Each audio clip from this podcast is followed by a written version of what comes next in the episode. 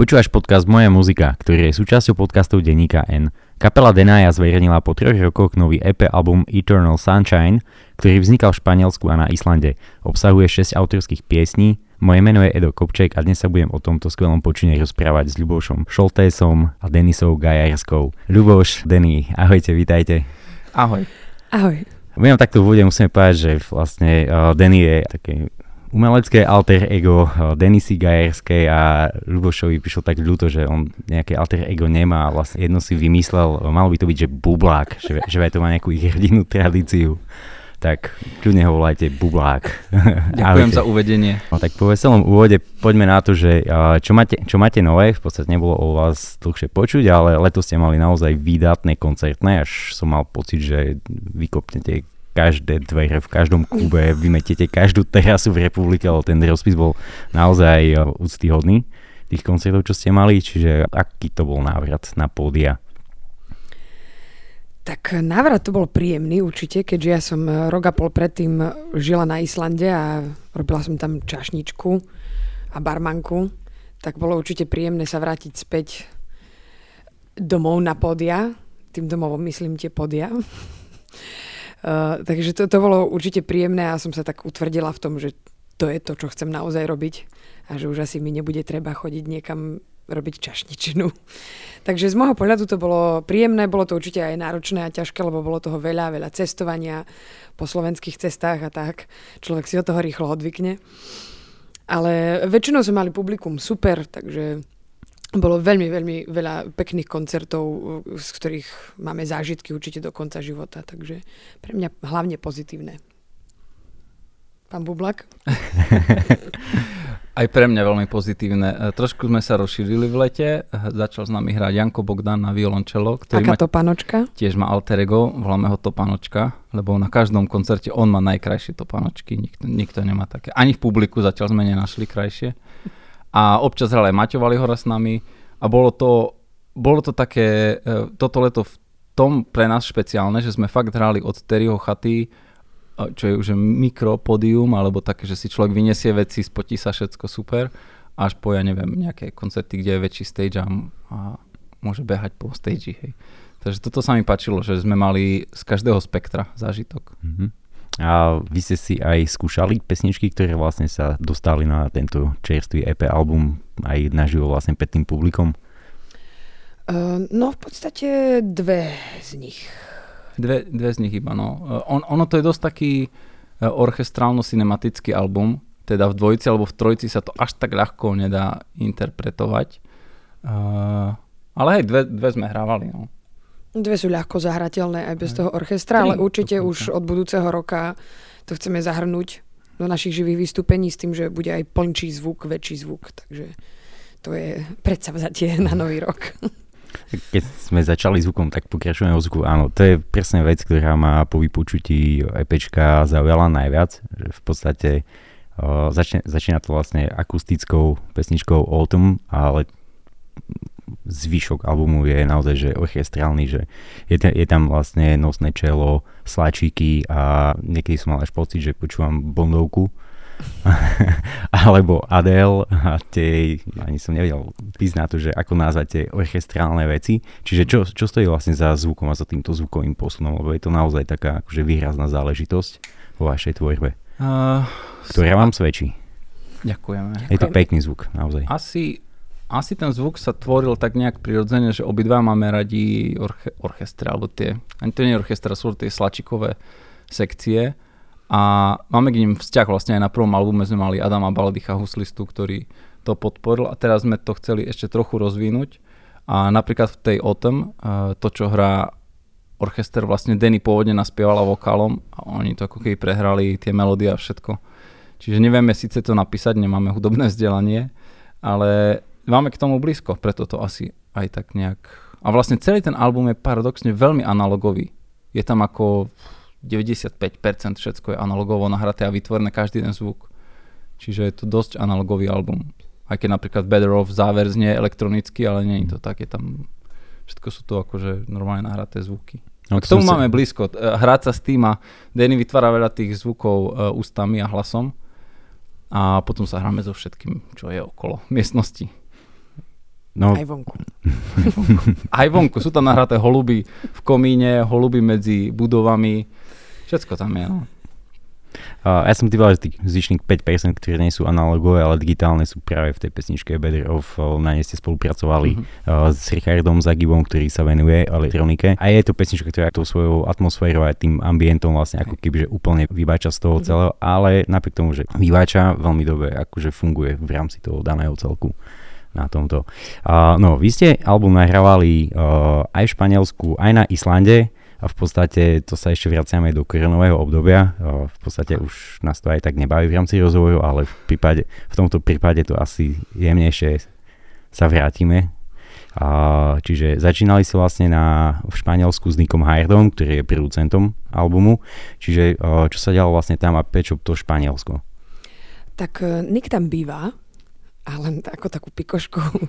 Plus e, býva pri meste, ktoré sa volá Denia. Takže to bol osud, to bolo napísané vo hviezdach, že tam, tam musíme ísť nahrávať. Ale vlastne začali sme nahrávať blízko pri Barcelone v eh, El Sprats de Rey, kde je vlastne štúdio Michaela Liga, eh, čo je vlastne líder skupiny Snarky Papi. A oni sú s Nikom dlhoroční kamaráti, on vlastne vytváral, Nik vytváral zvuk Snarky Papi. Takže sme eh, nahrávali istú časť tam, a vlastne aj u Nika doma, čo je práve pri tej Denii. A um, čo bola otázka? som sa zamotala. že prečo to Španielsko? A vlastne hneď to bolo... Že že... si odpovedala, takže... Áno, áno, áno. Áno. A v podstate s Nikom Hajlom vás prepojil o, o, Bubeník, Bubeník Kit Kajlok. Mm-hmm. Áno, on nás prepojil a odtedy sme nejak tak prepletení a vlastne prečo to je Španielsko a Island, okrem toho, že sme museli mať tú teplotu aj plus aj minus, tak preto, lebo sme to v Španielsku nestihli všetko. No. A medzi časom sme sa presunuli na Island, tak Nick prišiel za nami, v tom čase sme tam žili v autobuse, takže dvojmetrový Nick vošiel do autobusu a pozrel sa na nás, že kde bude spať. On sa tešil, hej? On Musím sa tešil, že sa tešil. ja som sa až tak netešil, lebo som musel zdieľať postel. Nie, však tam boli tri postele. No však hej, ale... On mal bol... tú najväčšiu, lebo inde by sa nezmestil. ale vlastne potom sme odišli do takého ako keby kostola na konci Islandu a tam sme, tam sme bývali niekoľko dní a tam sme urobili základ niekoľkých piesní, zvukovo myslím. Že našli sme tam napríklad gitaru v rohu pieseň, e, slovenská pieseň, čo môžem povedať, že na albume je slovenská pieseň. Z oboch strán. Z oboch strán, áno. E, tak vlastne... Jediná tá, svojho druhu. Áno. Tá, tá gitara tam nahratá je nahratá na gitare, ktorá bola v tom kostoliku odhodená ako nepoužiteľná, mala tri struny, ale na nej som vlastne nahral tie, celú tú pesničku, hej. Čiže väčšinou takto vytvárame zvuk, že to, čo tam je v miestnosti, sa nejak naladí a Nick to vie tak zmixovať, aby to znelo dobre. No. Čiže vlastne Nick bol tá inšpirácia, čo sa týka toho zvuku, že poďme vlastne skúšať, že nejdeme vykrát teraz alebo skupovať zvukové banky, ale že Hej. skúšali ste v tom priestore že vymyslieť niečo, čo sa týka zvuku. Nick na tom dosť aj trvá inak. Uh, hm. Napríklad pri skladbe Better Off, uh, tam je ten songwriting práve s Ríšom a on má teda elektronický background a celá jeho taká predverzia bola elektronická samozrejme. A my sme to potom nahrávali, to sme ešte v Španielsku nahrávali my sme to potom nahrávali a skončili sme tak, že všetko sme vymazali a nechali sme tam, je tam vlastne len gitara a holuby. Aj keď to znie ako veľa zvukov, tak vlastne všetko to je gitara. Tam tu znie ako keby trubka, ale to je gitara. Všetko tam sú iba gitary a holuby a na záver prídu bicie. A to je vlastne celý... A vokály ešte. Z nich vokály, sa vytvorili také akoby hej, hej. syntetické Veľa robíme no, s vokálmi. Mhm. A na Islande ste vlastne boli aj kvôli tomu, že jednak uh, zúrila korona, bol to super čas vlastne vypadnúť odtiaľ, však aj sa odporúčal, že chodíte niekam do prírody, tak prečo nerovno na Island do autobusu. Ale vy, vy si tam vlastne išli s tým zámerom, uh, ak sa nemýlim, že v podstate chceli ste tam ako keby, že tvoriť hudbu, spojiť sa s tamošími muzikantmi v rámci možností a vlastne ty, Denny, si tam ostala dlhšie, uh, Ľuboš odišiel oveľa, oveľa skôr, takže akože čo, čo sa dialo tam teda. Tak vlastne spoločne sme tam boli len 3 mesiace. Potom sme sa spoločne vrátili síce na Slovensko, pretože sme tu mali nejaké koncerty. Ale ja som vedela, že nemôžem ďalej žiť na Slovensku, lebo buď by som podpalila seba, alebo tento štát.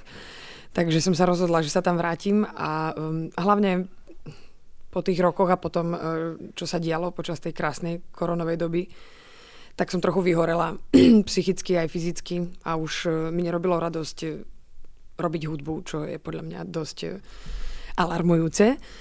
Takže som sa rozhodla, že idem niečo radikálne zmeniť a uh, možno skúsiť si od toho dať trošku odstup. Takže som sa vrátila späť na Island a pracovala som tam ako barmanka, čašnička na rôznych miestach, pochodila som kus tej krajiny ale hudba ma nikdy neopustila a stále som ďalej skladala a veľa písala, lebo tam je absolútne nemožné byť neinšpirovaný, keďže človek vyjde vonku a vidí auroru, alebo polnočné slnko, alebo duhu všade, alebo proste tie hory, celkovo tá príroda tam je absolútne šialená a veľmi inšpirujúca. Takže ja som vďačná za to, že som sa tak rozhodla, aj za to, že som si dala tú prestávku, ale vlastne moje podvedomie pracovalo ďalej.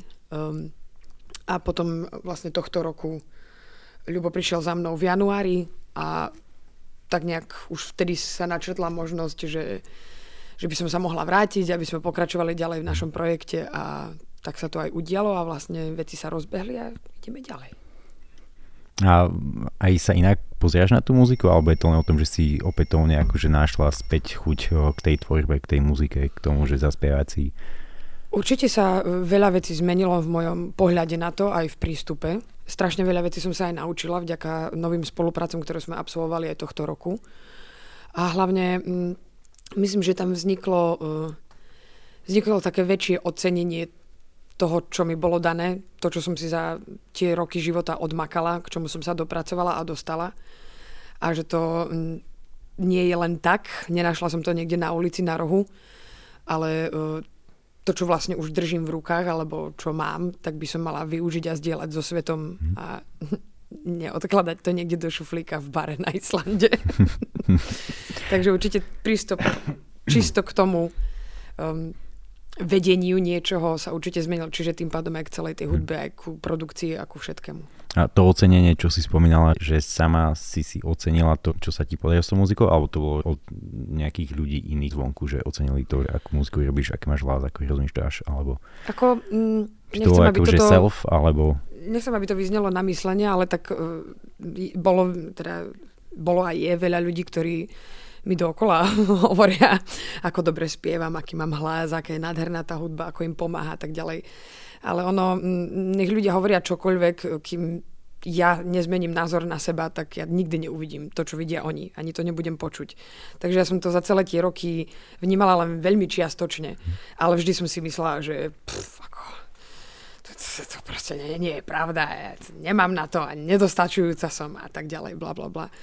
Takže v, určite v prvom rade sa zmenil ten prístup e, k tomu vlastnému daru a tým pádom aj k tomu vážiť si viac to, e, čo máme, to, že sme sa vôbec stretli s ľubom, že to môžeme robiť a že tvoríme fakt pekné veci, ktoré naozaj pomáhajú ľuďom a pomáhajú aj mne, aby som vôbec prežila psychicky aj fyzicky na tomto svete, v tejto spoločnosti, takže ono sa to odvíja znútra odo mňa individuálne, ale vlastne e, výsledok toho je hlavne na vonok a na okolie. Mm-hmm. Ľuboš, e, ty si aj všimol nejak, že Denisa zmenila alebo nejak akože vyvinula alebo proste, že posunula sa ďalej. Seď veľmi blízko, mama, mama na dosah. Preto sa ťa pýtam, to je podpasovka, to je jasné. Uh, čisto v muzike myslíš?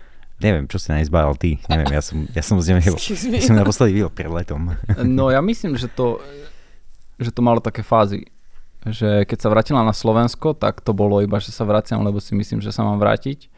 A po tých skúsenostiach, ktoré sme mali, boli sme v Amerike, veci sa posúvajú, na to sa napojili noví ľudia, ako keby nový tím a vtedy naš, akože nastal nejaký zlom. Aj, aj pri živom hraní podľa mňa to je cítiť, aj pri práci v štúdiu alebo tak, tam už není žiadna, žiadna taká tá, žiadna medzera medzi tým, že či tam som alebo tam nesom, alebo či na to mám alebo nemám, už to proste len robím. A není tam, vieš, není tam e, taký ten ventil, čo ti vypúšťa vzduch a nevieš, kde to uniká, že prečo, hej. Takže toto, toto si myslím, že sa... To sú tzv. mentálne prdy. hej, toto sa udialo si myslím, že vďaka tej pauze na Islande, ktorá bola nevyhnutná. Mm-hmm. Že Ty si vlastne jednak čašničila na Islande, jednak si aj písala a vlastne ťa aj inšpirovali tí ľudia, ktorých si stretla, dokonca ty si vlastne po rozhovore s jedným manželským párom napísala pesničku. Názov som si nezapamätal, ale však povieš nám, nie? Ale je to veľmi pekný príbeh, tak nie je síce na tomto albume, ale povedz nám Ale to. hrávame to na koncertoch, takže Áno. ak ju chcete počuť, tak musíte priznať živý koncert. uh, áno, určite, ako mm, podstate už od začiatku, odkedy som tam začala pracovať, najprv som začala pracovať na východe krajiny v takom malom hoteli, kde som sa starala o všetko. Takže som prichádzala do styku s rôznymi ľuďmi a mm, samozrejme na Island uh, chodia ľudia z celého sveta. A mňa vždy bavilo rozprávať sa s ľuďmi, objavovať príbehy z iných krajín, z iných mentalít, z iných kultúr a tak ďalej. Takže e, tá práca ma určite aj sama o sebe inšpirovala už len v tom, že som mala prístup k ľuďom, k informáciám, že som mohla viesť siahodlhé rozhovory s ľuďmi a proste čerpať a absorbovať ako taká špongia. A áno, v jednom uh, momente, keď som robila uh, v jednom 5 hoteli v Reykjaviku, tak som stretla jeden manželský pár, obsluhovala som ich na raňajkách a uh, tak som s nimi kecala, ako aj s ostatnými. V podstate na tom nebolo nič až také špeciálne, ale veľmi sme si rozumeli, boli to veľmi milí ľudia.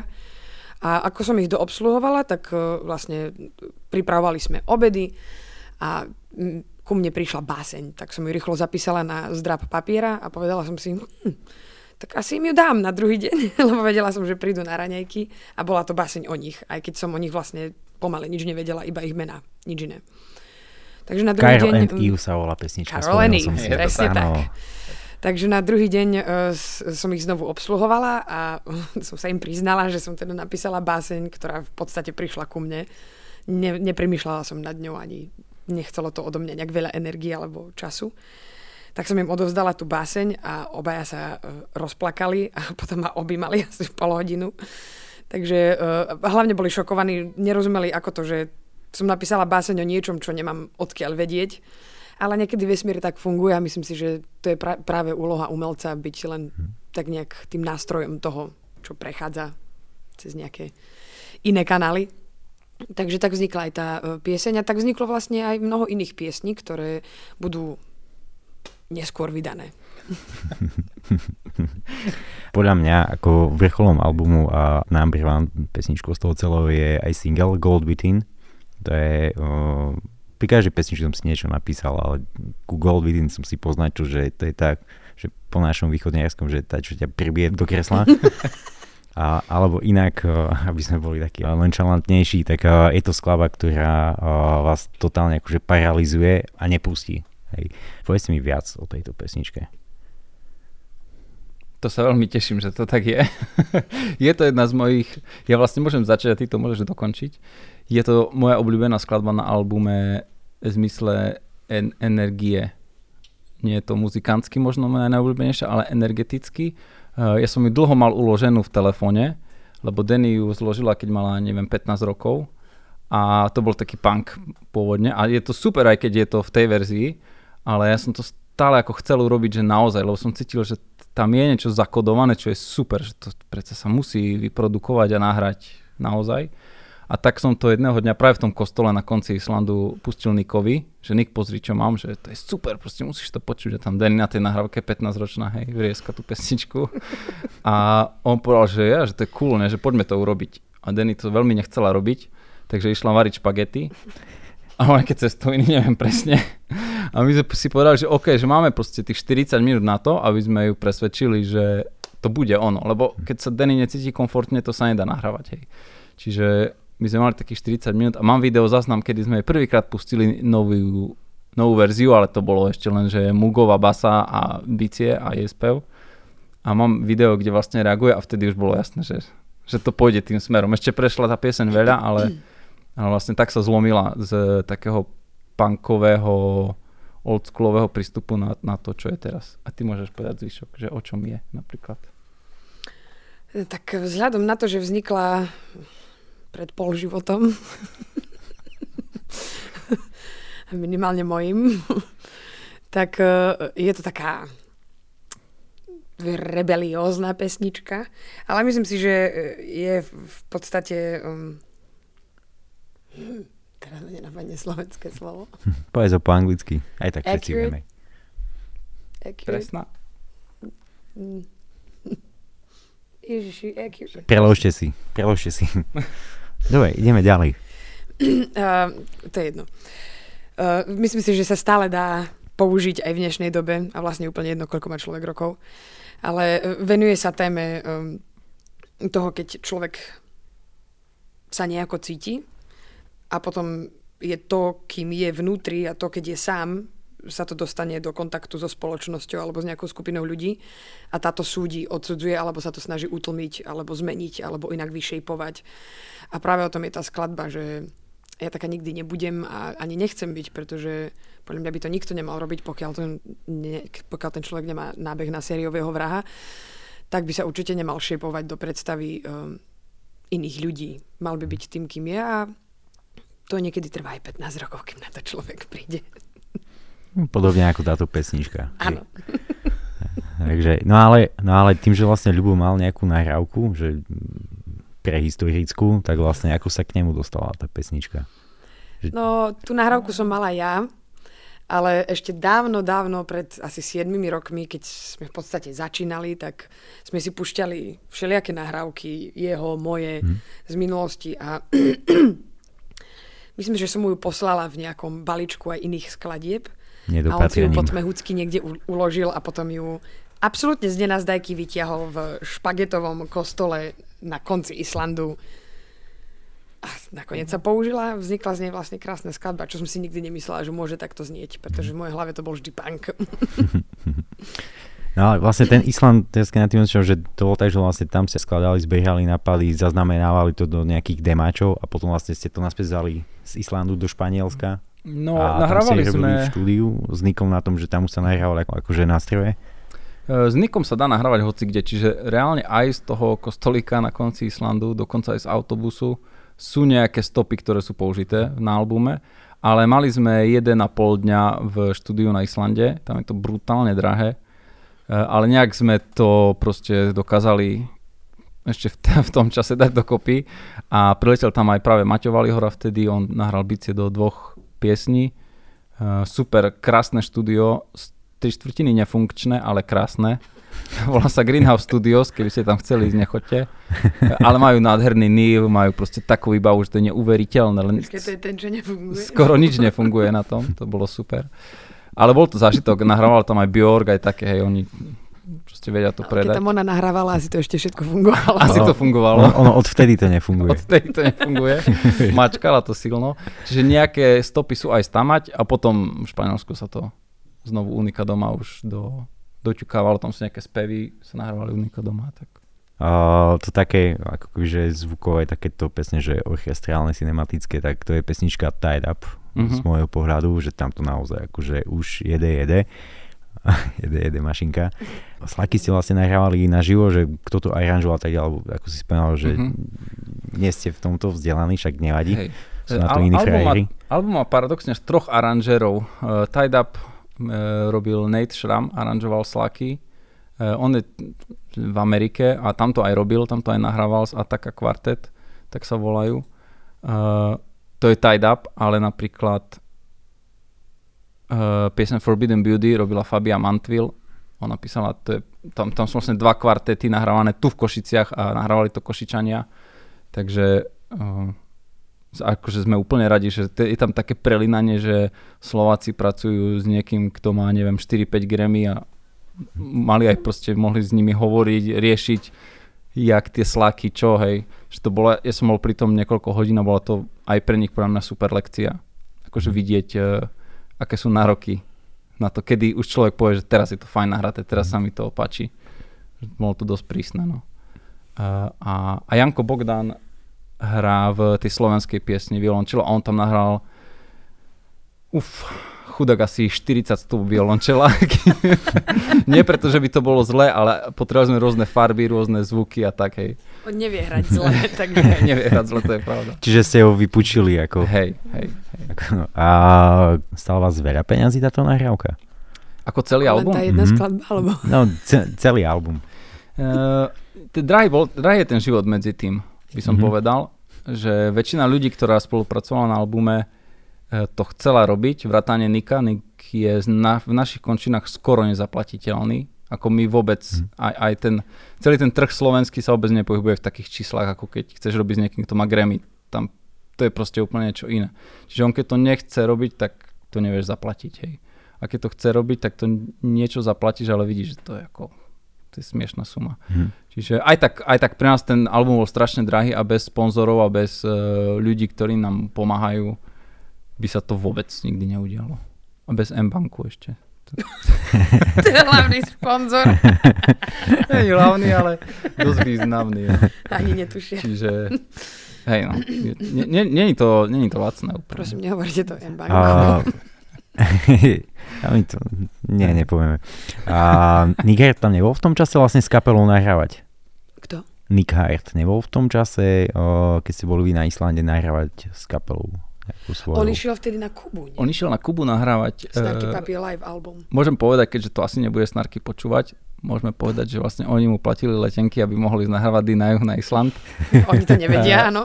Michael to vie, ale ako bol v budžete a keď chcú posluchači vedieť, tak budget na nahrávanie kubanského albumu posledného snarky bol 800 tisíc dolárov.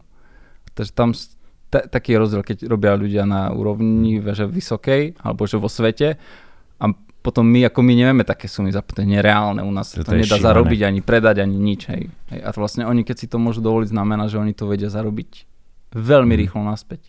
Hej, lebo v Amerike je všetko biznis taký, že konec. Čiže no, že bol to drahý album, ale na pomery ich to bolo úplne smiešné. To je mm-hmm. drobné. Je tento album uzeratím povedzme nejakých tých posledných dvoch, troch rokov a idete teraz niekam ešte sa ďalej posúvať, alebo a čo vás znamená tento album?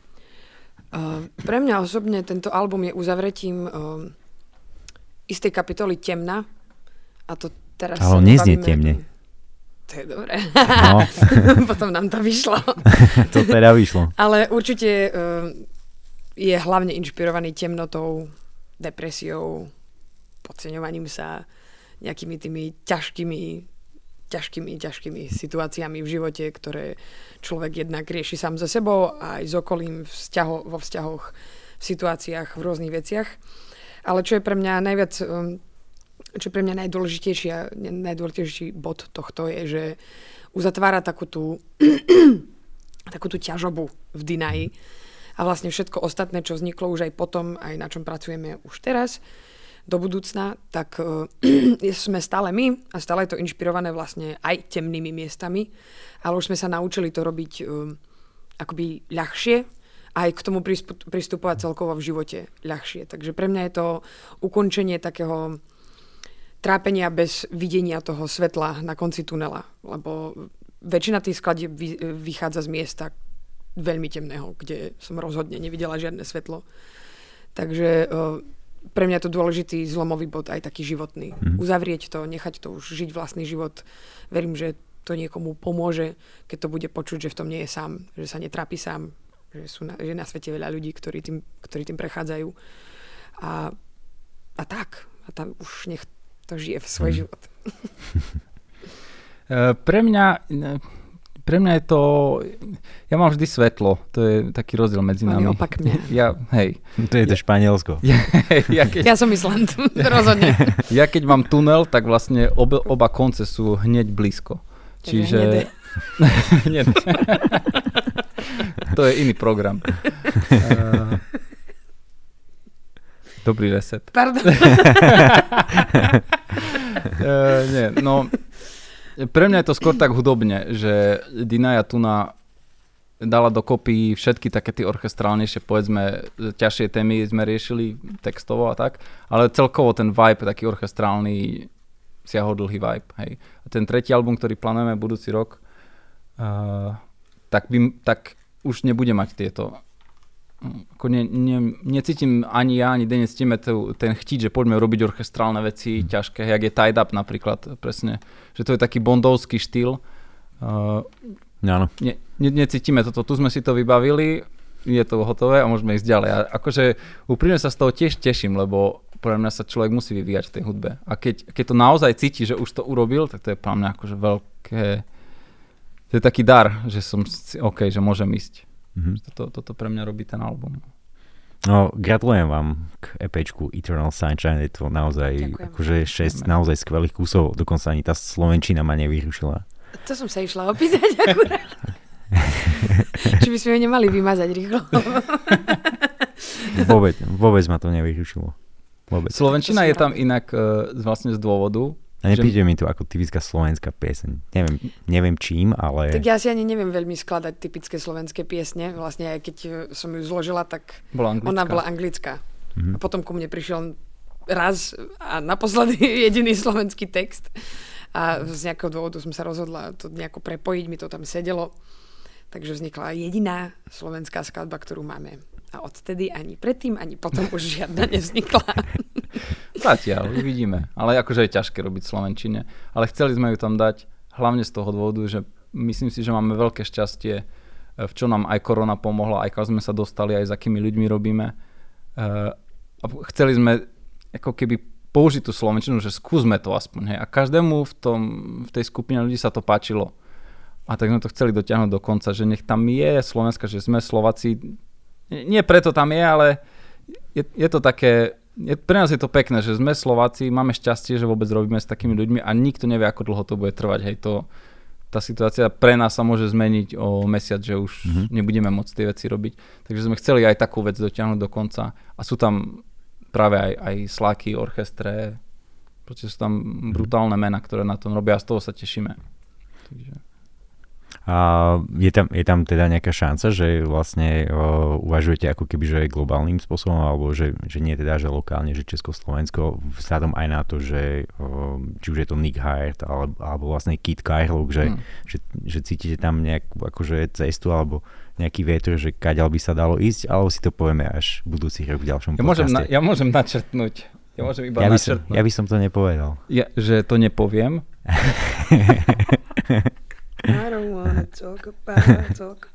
To bude jedna z ďalších. Uh, dobre, tak uh, ja mám svetlo na konci každého tunela. Takže dobre. Takže dobre. Uh, OK, ďakujem pekne. Ešte raz gratulujem, teším sa uh, na ďalší počin. Dovtedy si samozrejme užijeme uh, hlavne teda vaše EPčko uh, Eternal Sunshine. Luboš Bublek. Bublak? Bublák. Hej, my už sme si to poangličtili. Denny, ďakujem pekne, že si našli čas. Díky, Držte sa, ahojte. Ďakujeme. Ahoj. Hej, zakiu. Ja mávam do mikrofónu. Počúval si podcast Moja muzika, ktorý je súčasťou podcastov Deníka N. Tento podcast podporil z verejných zdrojov Fond na podporu umenia. Našimi partnermi sú aj SOZA, Stromorade, Asociácia hudobných klubov Slovenska a reklamné štúdio Sietex. thank you